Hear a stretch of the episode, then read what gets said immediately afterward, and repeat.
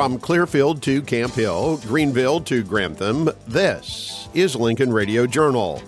On this edition, the hotly contested 2022 midterm election is now underway, with Election Day itself almost upon us. We get an overview of the races on this year's ballot from Chris Nicholas of Eagle Consulting. Ridership on the state's mass transit systems has not yet bounced back to pre pandemic levels and may never do so. Frank Gamrat and Eric Montarti have an Allegheny Institute report on how the systems need to adapt. And good policy makes good politics. Ashley Klingensmith from Americans for Prosperity, Pennsylvania, has a Lincoln Radio Journal commentary on the role policy issues play in the electoral process. I'm Lowman Henry, and welcome to Lincoln Radio Journal. We'll get to Chris Nicholas in just a couple of minutes, but first, news headlines from patownhall.com.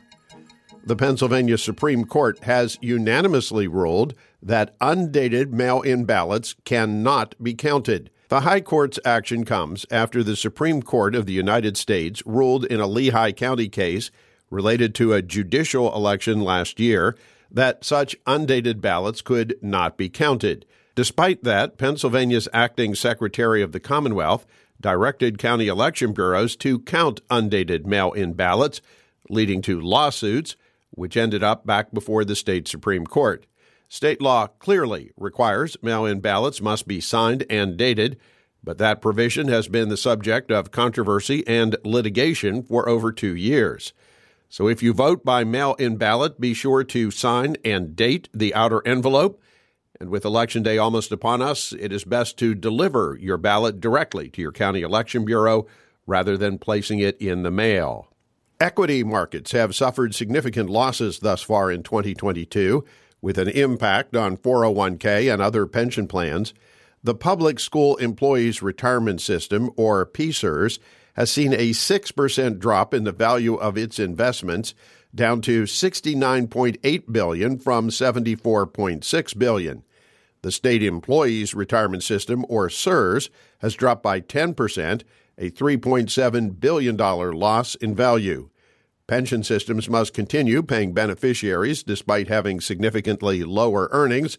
Should the systems not have enough funds to cover obligations, the difference will be made up by taxpayers. Read about all things Pennsylvania at patownhall.com. The airwaves have been flooded with ads for months. The candidates have had their say, and now it is time for We the People to speak. Pennsylvania is again playing a pivotal role on the national scene, and control of state government also at stake in the November 8th election. Chris Nicholas is here to take a look at what is on the ballot he is a veteran political consultant with Eagle Consulting and a television commentator. Chris, welcome back to Lincoln Radio Journal. Chris, of course, the marquee race in Pennsylvania is the race for the United States Senate. John Fetterman versus Mehmet Oz, getting a lot of attention nationwide. Your thoughts on that race? It has been getting a ton of attention, Lowman, both here at home and across the country. We are a purple state here in Pennsylvania and both candidates are evenly matched. Both are well funded, both in their campaigns and the outside groups helping them. And after the recent debate where Lieutenant Governor Fetterman had real issues enunciating his uh, answers in the debate, it garnered even more attention for a couple of different reasons. One, people legitimately concerned about Fetterman's you know rehabilitation from a stroke, and then the political angle of it. And We've seen some polls since the debate that show the debate hurt Fetterman and helped Oz. We'll see how it goes in these last last days, but it has been interesting to me that in the last week and a half or so, both candidates have shifted to running some purely positive ads uh, at the end. The governor's race, on the other hand, has been kind of a snooze fest between the Democratic nominee Attorney General Josh Shapiro and the Republican nominee, State Senator Doug Mastriano from Franklin County in south central Pennsylvania. The most recent numbers I've seen are that the Shapiro campaign has spent in excess of $44 million, and the Mastriano campaign is right at about $3 million. So it's tough to win when you get outspent 15 to 1. Spending $3 million, which is what the Mastriano campaign has done so far, is just not enough in a, in a competitive big state like Pennsylvania. And that race has been flying under the radar because until about a week and a half ago, no one had seen a Mastriano TV ad. and They've been flooded with ads from from Attorney General Shapiro. So we've had one race which has garnered a lot more attention than even most people thought it would, the Senate race, and then the opposite in the governor race.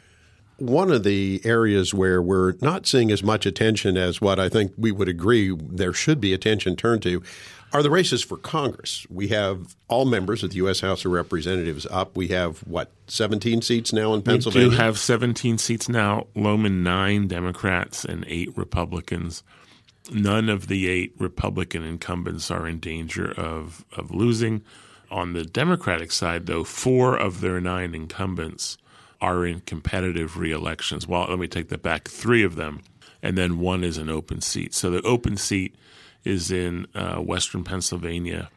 Congressman, Democratic Congressman Conor Lamb, decided not to run for reelection. He ran for Senate in the primary and lost. So that seat is open. Democratic incumbent Matt Cartwright from the northeast part of the state, NEPA, NEPA, as we call it in the political world. He has a strong challenge from a repeat challenger named Jim Bognet. In the Lehigh Valley seat, the 7th district, Congresswoman Susan Wild has a strong repeat challenge from Republican uh, Lisa Scheller. That seat is the most Democratic seat that was moved towards the Republicans in the redistricting. So that one's up for grabs. And then in the western Philadelphia suburbs, the 6th district, which is Chester County and part of Berks County around the city of Reading, represented by Chrissy Houlihan, is getting a very strong challenge from the Republican candidate there, Guy Ciarrocchi, uh, who most recently was the head of the Chester County Chamber of Commerce. So you have a chance that up to four Democratic held seats could flip. And the larger story here, Lowman, is that you have four competitive Democratic seats in Pennsylvania, two in New Jersey, at least three in New York. So in those mid Atlantic states, which range from purple to deep blue, you could have enough seats flip that the Republicans take back control of the House of Representatives just from those three states, regardless of anything else. Uh, so that's a story that I think has not gotten enough attention. So when your listeners are watching the returns on Tuesday night, keep an eye out on the congressional races here. As we look at these congressional races, uh, Chris, national forecasts appear to suggest that Republicans are going to score major gains in Congress. That typically happens in the first midterm of a, of a new presidency. Do you see that sort of red wave forming, helping the congressional candidates and even Mehmet Oz in Pennsylvania? Yeah, so Lowman, this is all based on uh, what your listeners may have heard about in the news the generic vote. And in the generic vote question, we ask in polls like my firm does, hey, in the race for, say, governor, will you be voting for the Republican candidate or the Democratic candidate? So it's a generic ballot test because we don't use the names, it's just the parties. So before the Supreme Court overturned Roe v. Wade, that generic vote ballot was running very good for the Republicans. Then after that, it turned back, and through all the summer into early September, uh, it was that way. And then since about mid September, that question, which is a divining rod in politics, has again veered back to the GOP.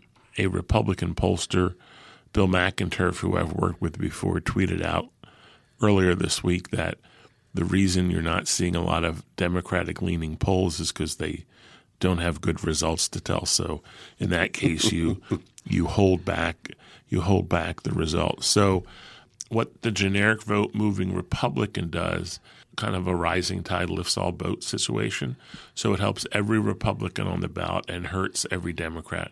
So a race that might be 50, 53 47 now could be a toss up. And that works for Republicans and against Republicans, for Democrats and against Democrats, depending on what type of, of cycle we're in. This cycle we call an off year because it's not the presidential year. And I've often to, re, referred to off year elections as meat and potatoes elections about mm-hmm. basic economic day to day things that families worry about. And this year, unfortunately, because of increasing inflation and supply chain issues, it's literally turned into a meat and potatoes cycle as people. One of the things about groceries and gas is people usually buy those a couple times a week, right? Mm-hmm. You don't you don't buy a new refrigerator all the time, you don't buy a new house all the time, but a couple times a week you're at your local grocery store or at the gas station and you can see how that goes up and when gas goes up it means the family has less money to do something else. So maybe they don't go to the local pizzeria every Friday for a pie. Now it's every other Friday. So now that pizzeria has the because mm-hmm. more of our disposable income is going to the gas stations and the grocery stores because people have to eat every day and they have to mostly outside the cities be driving every day. So that's one of the things that's pushing this cycle towards the GOP now. And we also have on the ballot races for state senate in half of the Senate districts and all of the Pennsylvania State House. There was a redistricting of all of those districts, and I think everybody agrees the redistricting very heavily favored Democrats. Does this put Republican majorities in those chambers at risk? What was so odd about this redistricting, Lowman, is that the results were bifurcated. The results of, of the redraw in our 203 state House seats strongly leaned towards the Democrats. They broke up a lot of our third class cities, the Lancasters and Allentowns of Harrisburgs of the world, to give themselves more seats. The Senate redraw was pretty much even Steven, what most redraws are pro incumbent. So I've been saying for a long time that I think the state House majority of the Republicans which they have 113 seats now. You need 102 to control it. I, I think that's in play. The Senate, I think both sides might trade a couple seats, but I don't see a big difference. Right now, it's 28 Republicans, uh, one independent, and 21 Democrats. I think it's about that. So I think that may basically stay within one seat of each other. So what's interesting is that any campaign is about the three things the candidates, the district and the political environment. So the Democrats in the state house have the advantage in in the districts. Candidates are probably about even. The political environment now is tilting back towards towards the GOP. So that again, just like in the congressional races, makes it harder for every Democrat in a competitive seat and every Republican in a competitive seat. So if I had to make a prediction now, I'd say, again, the state Senate stays Republican within a seat or two. The state House is harder to judge because there's a lot more balls in the air, you know, 203, and probably 40 of them are competitive in some way, shape, or form. So I think it's come back a little bit towards the Republicans. But like you said, every one state House seat is, is up half of the state senate. We elect half the state senate every two years, and this year being the governor's year, all of the folks in even numbered state senate seats will be will be up for reelection. So when you go to the voting booth on Tuesday, if you're voting in person, if you're still filling out your mail in ballot, don't forget those races further down the ballot. And if you're still filling out a mail in ballot, best to take it to a drop box take or it, to the election bureau. Take it to your county courthouse is the yeah. best thing to do because you don't want to go to all that trouble to vote and then uh, have a you know postal service issue. And the polls will be open 7 a.m. till 8 p.m. on Tuesday, November 8th. We have been talking with Chris Nicholas, veteran political consultant with Eagle Consulting. Chris, where can folks find you if they want to learn more about the upcoming election? They can follow me on Twitter at Eagle63. They can head to my website, eagleconsult.com. They can also look for me Sundays on most TV stations across the state, where I serve as the Republican analyst, they call us, on the only statewide Sunday show on Pennsylvania politics. Uh, the show is called This Week in Pennsylvania. Tune in to that. Chris Nicholas of Eagle Consulting. Chris, thank you for being here. Thanks, Lowman. You may have noticed that public transportation buses are largely empty as ridership has not bounced back to pre pandemic levels. That is having a financial impact on mass transit systems, and changes are now necessary.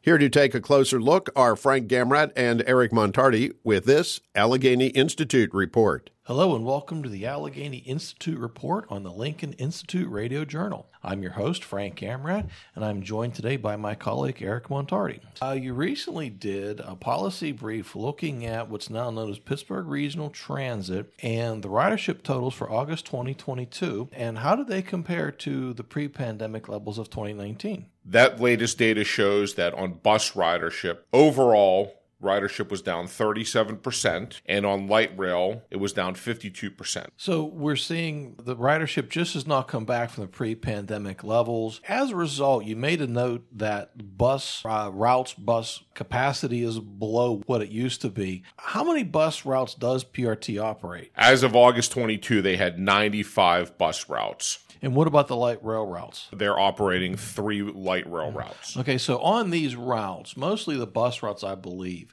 the, the buses just aren't very full. How full are these buses as they go through the area? On bus and light rail, the percentage change from August uh, 19 to August 2022, it ranges from 11.4% to 86.9%. There were some routes that were less than 20% below. There were some that were very significantly down in the 75 80 85% range again going all the way down to 86.9% was the was the bottom. Now looking at how PRT classifies their routes and seeing was there some type of pattern here the bus routes that were down the most significantly are what they refer to as commuter or rapid routes which is connecting downtown Pittsburgh to Oakland or using part of the busway with not a lot of stops so that the vehicle is moving fast and the, all those routes were running on weekdays. It has to do something with remote and or flex schedules that are still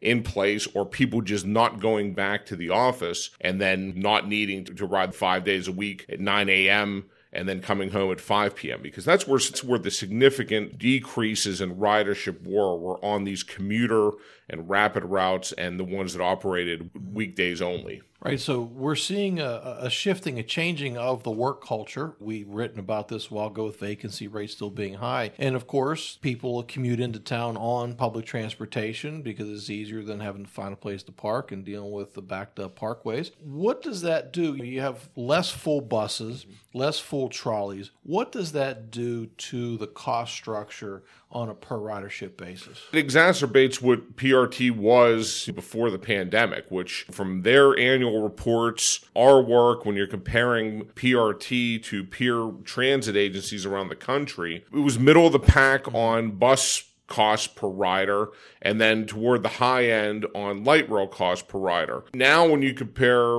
where PRT is with ridership being down and not a lot of changes. Obviously, they are now four months into their fiscal year. There were no layoffs, even though ridership has been down. The amount of expense went up. That is simply just raises the cost. So, you know, based on a reasonable estimate on the cost per rider, bus, you're looking at somewhere around $9.87, again, higher than pre pandemic, and light rail close to $26. How that compares now with these peer transit agencies will become clear when their data becomes available, but it's definitely higher. It is up from where it was in 2019. And of course, $26 a rider, light rail, almost $10 per rider on buses.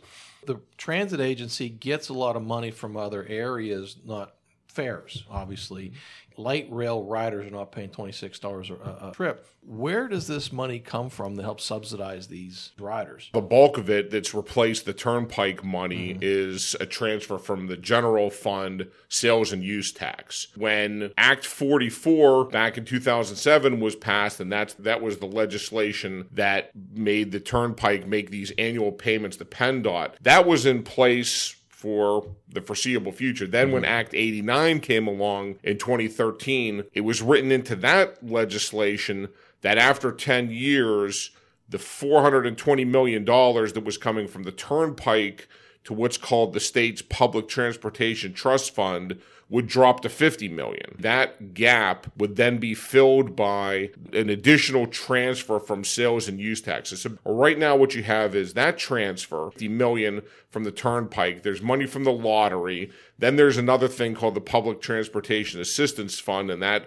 is a tax on tires, excise taxes that are there. Mm-hmm. So that's the money that the state then holds in that trust fund and then distributes it to PRT and the other transit agencies in the state. Now, in the brief, you say that the governing bodies need to do much better as being stewards of our tax dollars. What recommendations do you have for the transit agency, and quite frankly, all transit agencies, because I'm sure others across the state are eh, dealing with the same issues, not just a Pittsburgh problem. What recommendations would you have? Uh, specifically on the bus routes, I mean, it involves moving the smaller buses. They're not carrying that many people. How can you justify running a full size bus? The majority of the fleet that PRT has is either 40 foot or 60 foot articulated buses. They have 30 or so 35 foot buses, and we have recommended for a long time they start to use smaller buses. On light rail, the options to lower operating costs are limited to fewer trips and running single unit trains. We are already into both the state and the PRT's fiscal year. PRT has already recorded $68 million in general state operating assistance. And then at the county level, county's 2023 budget, which would start January 1st, they're already budgeting 49.5 million. The Regional Asset District, which is a special purpose government, contributes $3 million as a local match. It is well past the time that the entities that match the state money say, we want to see some changes here for how the operations are going on at PRT and withhold the money. It's also good you know, for the state to think that. I mean, that's why this PRT board was reformed now 10 mm-hmm. years ago. PRT has the federal COVID money. They are just spending that and they will say it'll last depending on how ridership returns, meaning could run out in 2024, 2025, mm-hmm. 2026, depending on how quickly their ridership returns. But again, that's not anticipating making any kind of changes in terms of the vehicles, major overhaul of the routes. At this point, they do quarterly service adjustments and they might change the frequency, timing. That's essentially it. And I think the next one is supposed to go into effect this month. If you'd like to read more about this or other topics, please visit our website at AlleghenyInstitute.org. Thanks for listening to the Allegheny Institute Report on the Lincoln Institute Radio Journal. This year's campaigns have featured a lot of distractions, but at the end of the day, the candidates' positions on the critical issues facing the state and nation will matter most. So says Ashley Klingensmith from Americans for Prosperity, Pennsylvania, on this Lincoln Radio Journal Commentary. 2022 has marked several political milestones for Americans for Prosperity, Pennsylvania. Our political engagement hinges on leadership for our issues, for incumbents and for new candidates, alignment on those issues that we prioritize with a commitment that these candidates will work to advance those chief priorities each of the individuals we've endorsed for the 2023 2024 General Assembly are individuals who have fiercely committed to working collaboratively with their colleagues to ensure Pennsylvanians have an unencumbered path to live their unique version of the American dream. For incumbents, we based our endorsements on their voting records with a large emphasis on their historic grades on both mid session and full session scorecards. For the first time candidates, we conducted policy interviews and coupled that discussion with their completed questionnaires. This allowed us to decide their potential alignment from economic progress portfolio issues around fiscal and regulatory reform to criminal justice and health care. We analyzed dozens of the 203 races in the House and 25 in the Senate. This process allowed us to pursue several political firsts for our chapter. For the first time, we endorsed several candidates in the primary.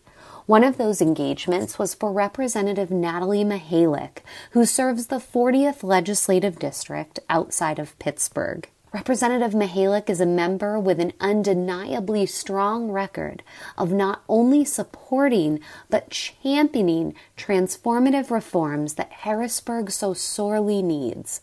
This session, she introduced first of its kind legislation for a constitutional amendment to finally privatize the state run liquor industry. When we consider what it means to get back to, quote, good government at the state level, the elimination of the Commonwealth's role in liquor sales is arguably ground zero. We also endorsed Representative Greg Rothman running for an open seat in the 34th Senatorial District. In the House, Representative Rothman has been a leading voice for permit transparency, which would grant applicants greater access to the progress their permit application is making through a given agency's decision making process. He's also championed transformative labor reforms that would provide greater protections for public sector workers, a First Amendment right worthy of greater defense. Another first for our chapter was the endorsement of seven first time candidates. Spanning from districts in the northeast of Pennsylvania to the southwest, we have backed candidates who fully support our personal option approach to healthcare policy and who support reform to the budgeting status quo in Harrisburg. The districts include both open seats and challenges to several long tenured incumbents. To highlight an open seat, Cindy Kirk is running in the open 30th legislative district in the North Hills of Pittsburgh. She's a candidate with a history of local government service on Allegheny County Council who spent her career as a nurse. In both of those capacities, she's shown a dedication to fiscal prudence by opposing tax hikes on council and enthusiasm for expanding access to care through nursing scope of practice reform. In total, we've endorsed 18 candidates, an all time high for General Assembly. As you think about your selections for state office, consider candidates who desire challenge to the status quo we need reformers who will prioritize transformational legislation instead of advancing compartmentalized and diluted bills that stand to impact a select few. If there's one resounding theme to what our team has heard on the doorsteps of Pennsylvanians from Pittsburgh to Palmyra to Philadelphia, it's that they are struggling and relief can be granted in the upcoming legislative session with a composition of members who will prioritize Main Street needs over State Street wants. We look forward to seeing you at the polls on November 8th. They are open 7 a.m. to 8 p.m. I'm Ashley Klingensmith, State Director with Americans for Prosperity Pennsylvania. You can find us on Facebook by searching at PAAFP and can follow us on Twitter by searching at AFP Pennsylvania.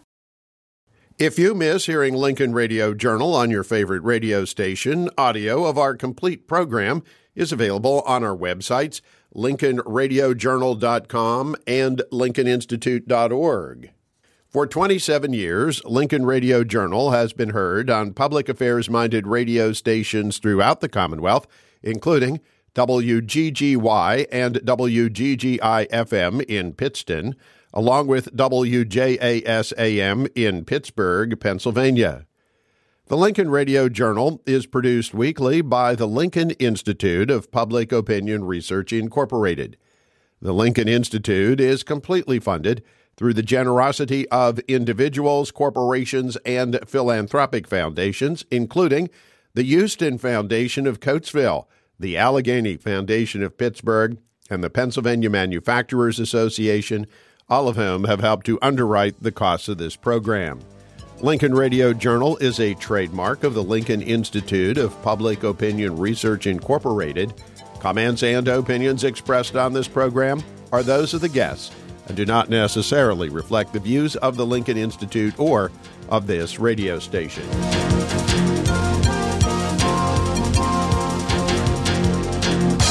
From the Lincoln Broadcast Center in Harrisburg, I'm Lowman Henry.